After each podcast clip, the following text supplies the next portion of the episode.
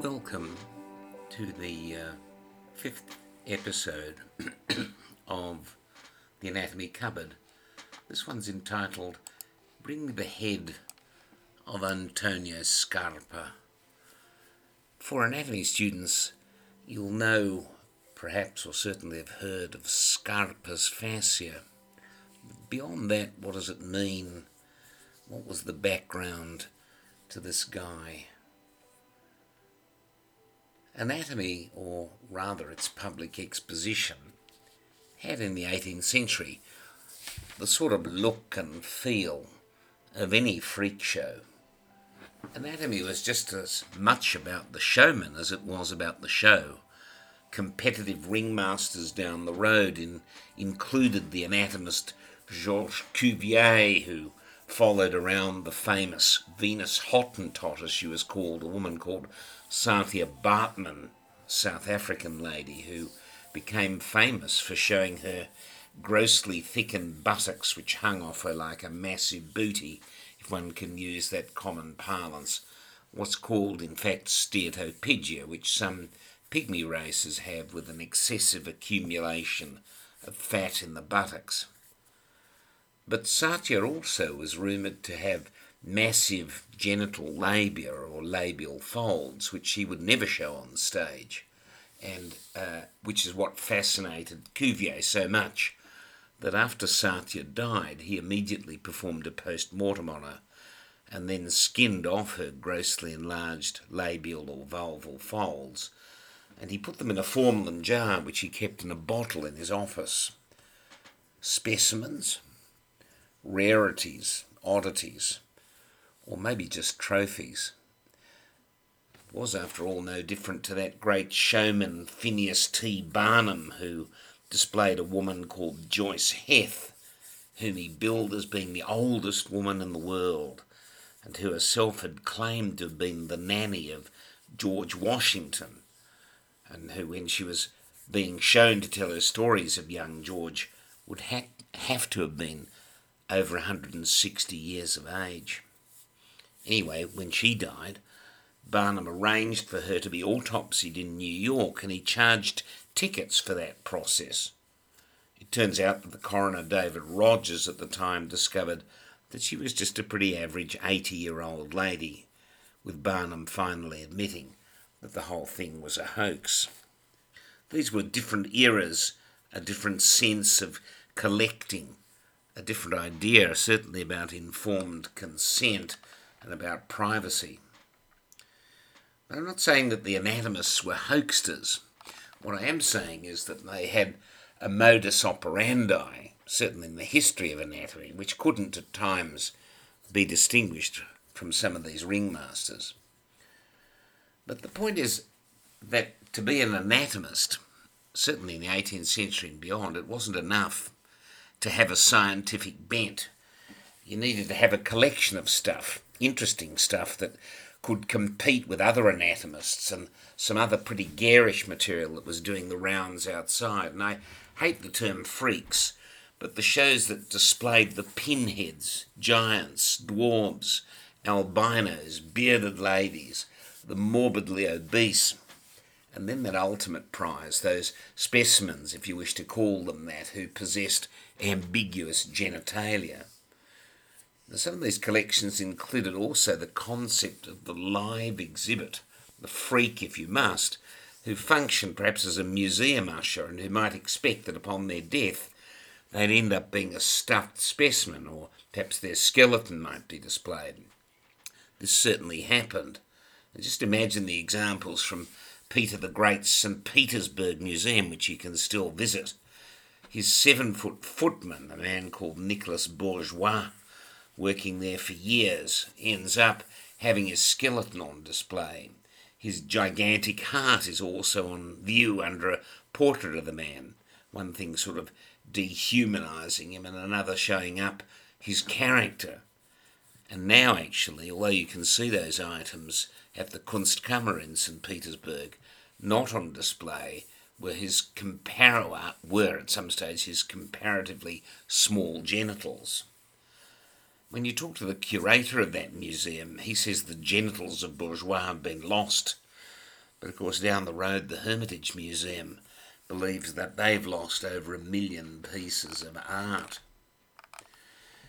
Well, thank God at least they seem to have disappeared, those genitals. Bourgeois wasn't the only one at uh, the St. Petersburg Kunstkamera. Peter the Great had an usher, a man called Foma Ignatiev, who worked for the Tsar for 17 years until he too died, and Ignatiev was put on display as a taxidermied specimen until the stuffed remains went up in a museum fire. That's it then. Work for the man as a freak, and the best you can expect is to be put on display after you die. I don't think they had much of a work contract, obviously. But the line between these anatomical collections and the shows on offer was pretty blurred. These things pushed the envelope to the point of public censure. When the anatomist Honoré Fragonard put his skin bodies on display in the late 18th century, the Parlement de Paris invoked an old statute to ensure that people viewing this sort of stuff would not be corrupted. They couldn't, for example, see any of Fragonard's specimens after dark, and only then they could see those exhibits where, quote, the natural parts had been removed, unquote. When the flamboyant pathologist Gunther van Hagens in our own time put out his plastinated specimens, corpses where the water has been replaced with a mix of plastic polymers in the early 1990s, his Body World show, or the Körperwelten as it was called, people were shocked when he posed a man with the necessary chemical inflation of the plastinate member and placed that man with a woman also suitably positioned, the two of them engaged in sort of necromantic sexual intercourse. Death and sex. I mean, who knew that that would enrage the public or upset the old cleric? It wasn't like the guy didn't know what he was doing, emulating the impresarios of 18th century anatomy. When Fragonard did it, his boss, the head of the veterinary school outside Paris, where Fragonard was displaying his work, a man called Claude Bourgelat, wrote a letter to the ministry insisting that old Fragonard had gone mad. And they tried the same trick on von Hagens but the controversy seemed to only make him more popular. Van Hagens even accepted his fate tongue in cheek, holding his exhibitions not in a museum or a gallery or public exhibition hall, but in Hamburg in an erotic art museum. And then he had the temerity to invite some local strippers along to the opening night.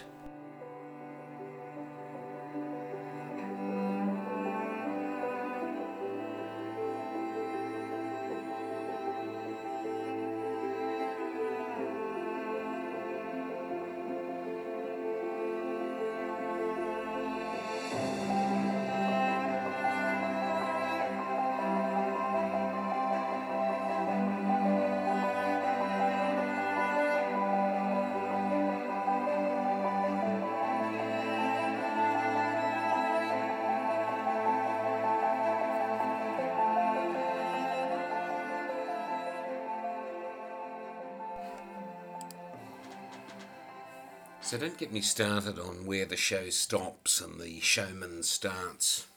Anatomists needed to titillate, and they couldn't claim afterwards that they just didn't know how impactful their work might be on uneducated or educated minds alike.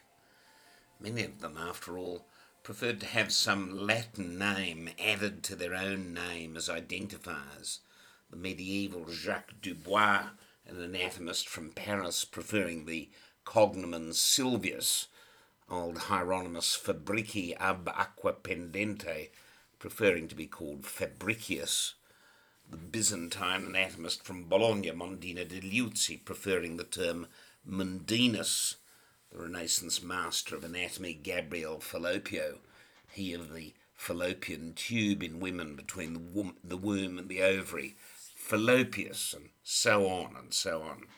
I think you get the sort of person I'm referring to. So into this world comes Antonio Scarpa, possibly the nastiest piece of work around as an anatomist. a man who loved in all of his wonderful discoveries of the human body to humiliate everyone around him at every opportunity.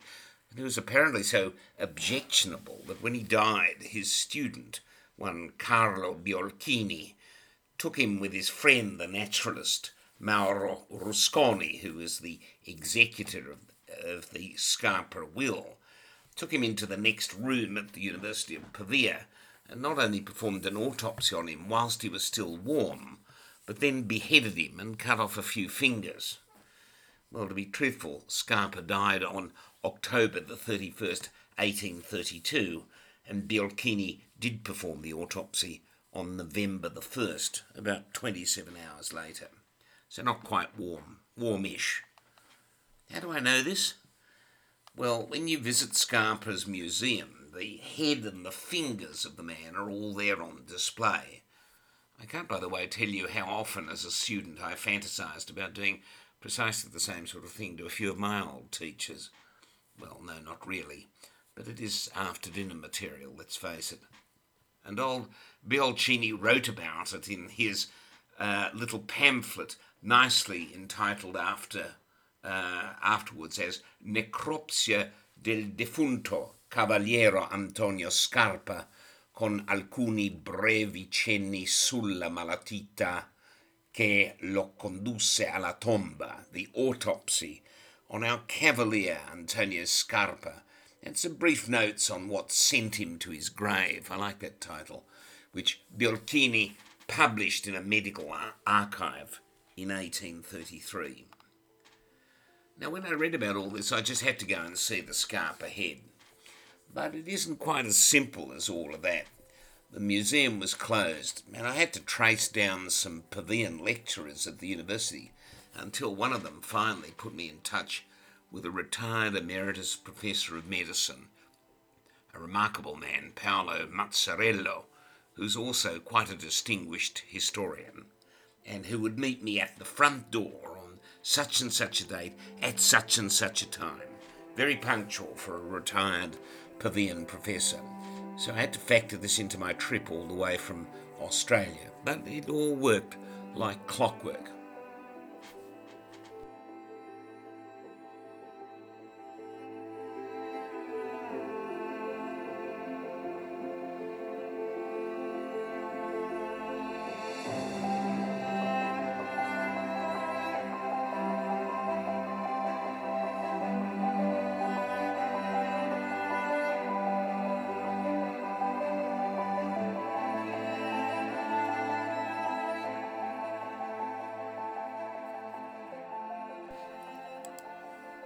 Now, firstly, let's get that head out of the way. You can see a photograph of it online, propped on top of a small black plinth. The features are sunken, but it's passable as any old guy you might see on the street, except for the mutton chop whiskers, which are a little archaic, the row of teeth a little more neglected. But he does look a fearsome character, when you get to the museum, you can't get that close. The curator has a long metal hook which she wields onto the clasp on a little wooden box which stands on a pilaster. The reveal of the showman was all a bit of the show itself. There's a kind of voila moment there, I must say, but all you see is the head lying in a murky pool of formaldehyde. You can make out it's human, but very little else. Okay, I can at least say I've seen it, but it wasn't quite as captivating as I'd imagined, and it got me to wondering whether it might have been the head of just any old person rather than that of the great man Scarpa himself. I don't want to cast those aspersions. Let's leave that aside for the moment, shall we? Before I get into the Scarpa, uh, before I get into Scarpa, the business of heads and the display of heads is actually a riveting aside. For those interested, and I know that there's a lot of you out there, the journalist Frances Larson wrote a really quite beautiful book on the subject called Severed Heads Lost and Heads Found back in 2014.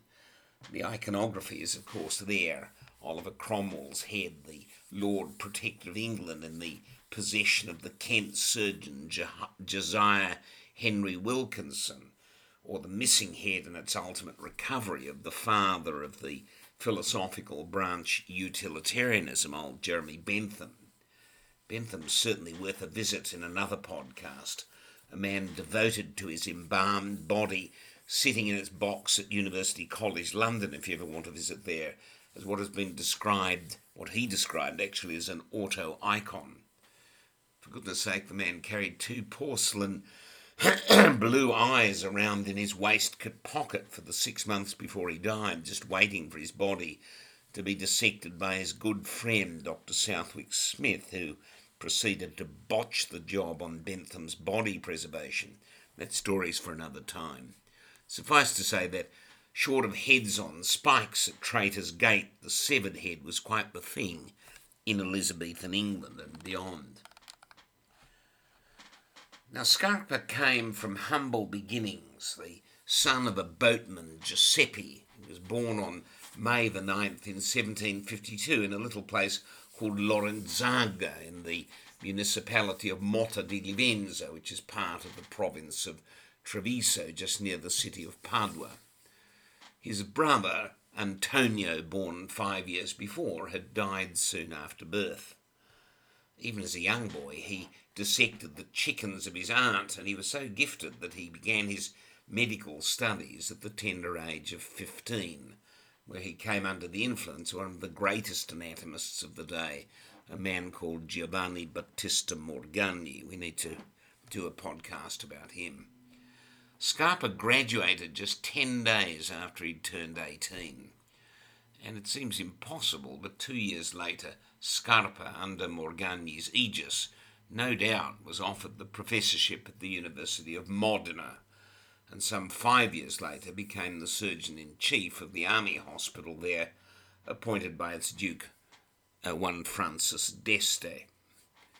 Travelling through Europe under the payment by the new Duke Hercules III, Scarpa hobnobbed with the most famous anatomists in France and England, achieving a remarkable degree of fame taking up the chair in Pavia, which is one of the finest medical universities in Italy.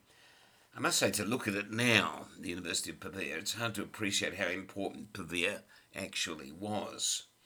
The first thing that Scarpa did was build the most magnificent anatomy theatre in the north of Italy. It is a Baroque masterpiece. Long carved wooden aisles, wooden carvings, marble busts, ceiling frescoes, one of the Greek gods of medicine and one of surgery shaking hands on the ceiling. It'd be a pleasure to dissect in such an auditorium or listen to Scarpa, who lectured only in a perfectly fluent Latin. You can, of course, by appointment, visit this wonderful anatomy museum now. One needn't go into Scarpa's wide eclectic areas of research children's surgery, hernias, the anatomy of the ear, the anatomy of the eye, the management of cleft lip, treating club foot. His work and cleverness were legion. But his bellicose and obnoxious manner was equally legendary. One story had him on one of his European visits storming out of a meeting with Napoleon because he'd been kept waiting. He was like some people, I must say, I've certainly worked for, unscrupulous in endeavours to hurt the careers of potential rivals. That's what one of the elements of what Scarpa was famous for. One such rival was the biology professor Lazzaro Spallanzani, whom Scarpa accused of common burglary, at the time a heinous crime. Spallanzani was no rube, he was the first uh, well before Pasteur to suggest that there might be microscopic biological life. This was a guy who experimented by transplanting the heads of snails. An intensely religious Jesuit, Spallanzani was convinced that the spermatozoa that he could see in the semen were parasites, even though he did some, may we say, seminal work by artificially inseminating dogs. His popularity in Pavia provoked Scarpa, and his acolytes to spread rumours about museological malpractice. Scarpa and others went around accusing Spallanzani of pilfering things from the museum and sticking them in his house. All very well, except that Spallanzani was readily able to refute the claims as nonsense and the accusations were rapidly dismissed. The rumours that Spallanzani had been stealing museum artefacts and placing them in his own museum in Emilia was also spread by the chemistry professor uh, Giovanni Antonio Scopoli, uh, he of the anaesthetic, or even as some have dubbed it, the truth serum, scopolamine, who used Spallanzani's sabbatical tour to Constantinople as an opportunity to raid his house, the, the uh, Casa Spallanzani, in 1785. This is a beautifully told tale, once again by our friend Paolo Mazzarello in Constantinople, La Congiura e le Beffa, the conspiracy and the hoax. Of course, Scarpa had his comeuppance.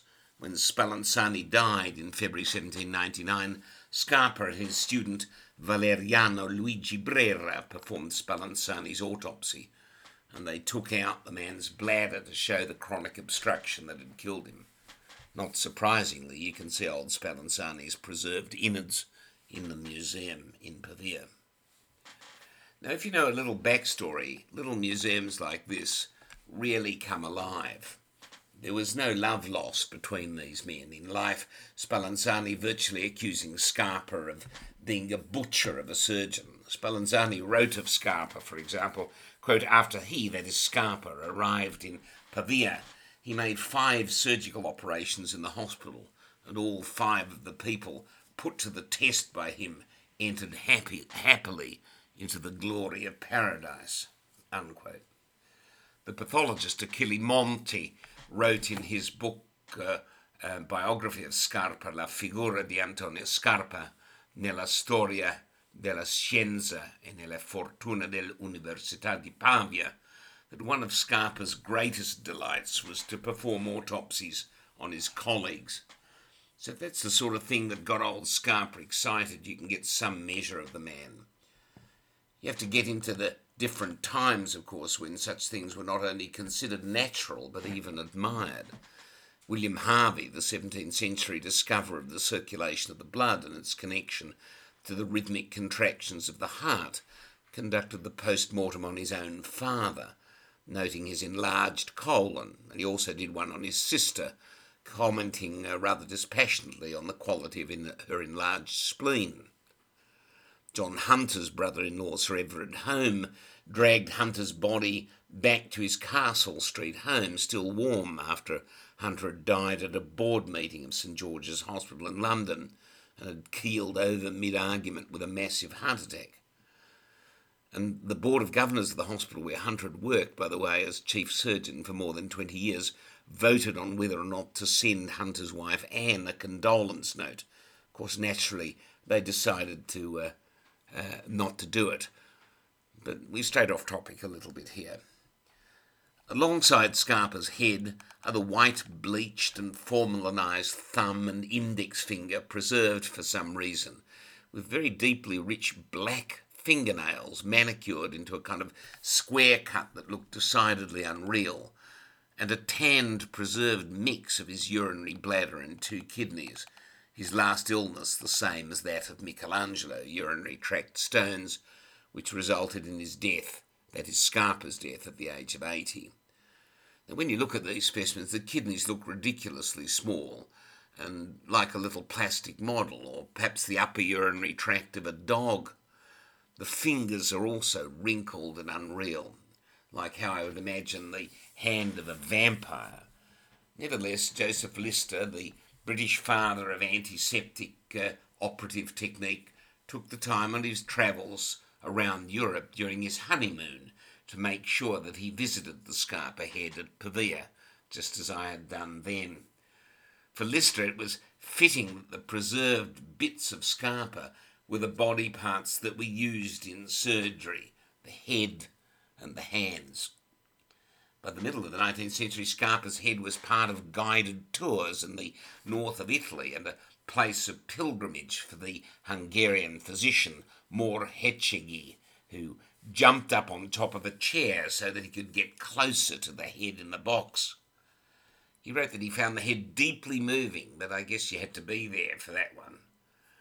As for that old pathologist, Monti, writing a hundred years after Scarpa had died, Scarpa, he wrote, was, quote, a mythical figure, an ancient god, revengeful and cruel, unquote. Outside is a marble statue of Scarpa, which has been partly defaced, although I must say I couldn't see that damage to it. And after Scarpa's death, apparently attached were the words of an epigraph Scarpa is dead. I don't give a damn. He lived like a hog and died like a dog. Lovely. But this is not all that is there. Just a bit further along in the museum is the skull of the celebrated Alessandro Volta, he after whom the Volt is named and the inventor of the electric battery, along with the casts of the skull of the poet Ugo Foscolo and the painter Pasquale Massacra, and of a cast of the medieval poet Petrarch, whose grave was exhumed in 1873. And then alongside that is the scroll of Camillo Golgi's Nobel Prize for discovering the subcellular Golgi apparatus where cells make proteins. And there too is a reliquary of one of uh, one professor's stomach, that of the chemistry professor Luigi Valentino Brugnatelli, and of the professor of mathematics Vincenzo Brunacci's aortic aneurysm. Bit like the Tsar Peter the Great, if you worked at the University of Pavia back then, chances are someone was going to get their hands on your body and pop bits of you under glass. Well, I have to say that it's only after visiting Scarpa's Head that I gradually, some years later, came to realise that it was a place of pilgrimage. For those interested, I'd call attention to a book, Savant Relics, Brains and Remains of Scientists, edited by Marco Beretta, Maria Conforti, and who else but our friend Paolo Mazzarello. It's perhaps nowadays not so common to see in the traits of some an excessive cruelty that is both feared and yet at the same time revered. I certainly worked for a professor who had a profound intellect but who displayed an intense cruelty. He was in effect a highly skilled sociopath who I thought should ideally have been locked in a closet for most of the day. Scarpa's head is a relic of genius and venom preserved in the one bottle. But he sounds just like my old professor. Well, if you appreciated uh, this style of uh, podcast, perhaps you might want to visit us on patron.podbean.com slash anatopod, all in capital letters, A-N-A-T-O-P-O-D. And you might like to uh, contribute so that we can expand the service and convert to an audio-visual channel. At any rate, thanks so much for listening, and I'll see you next time.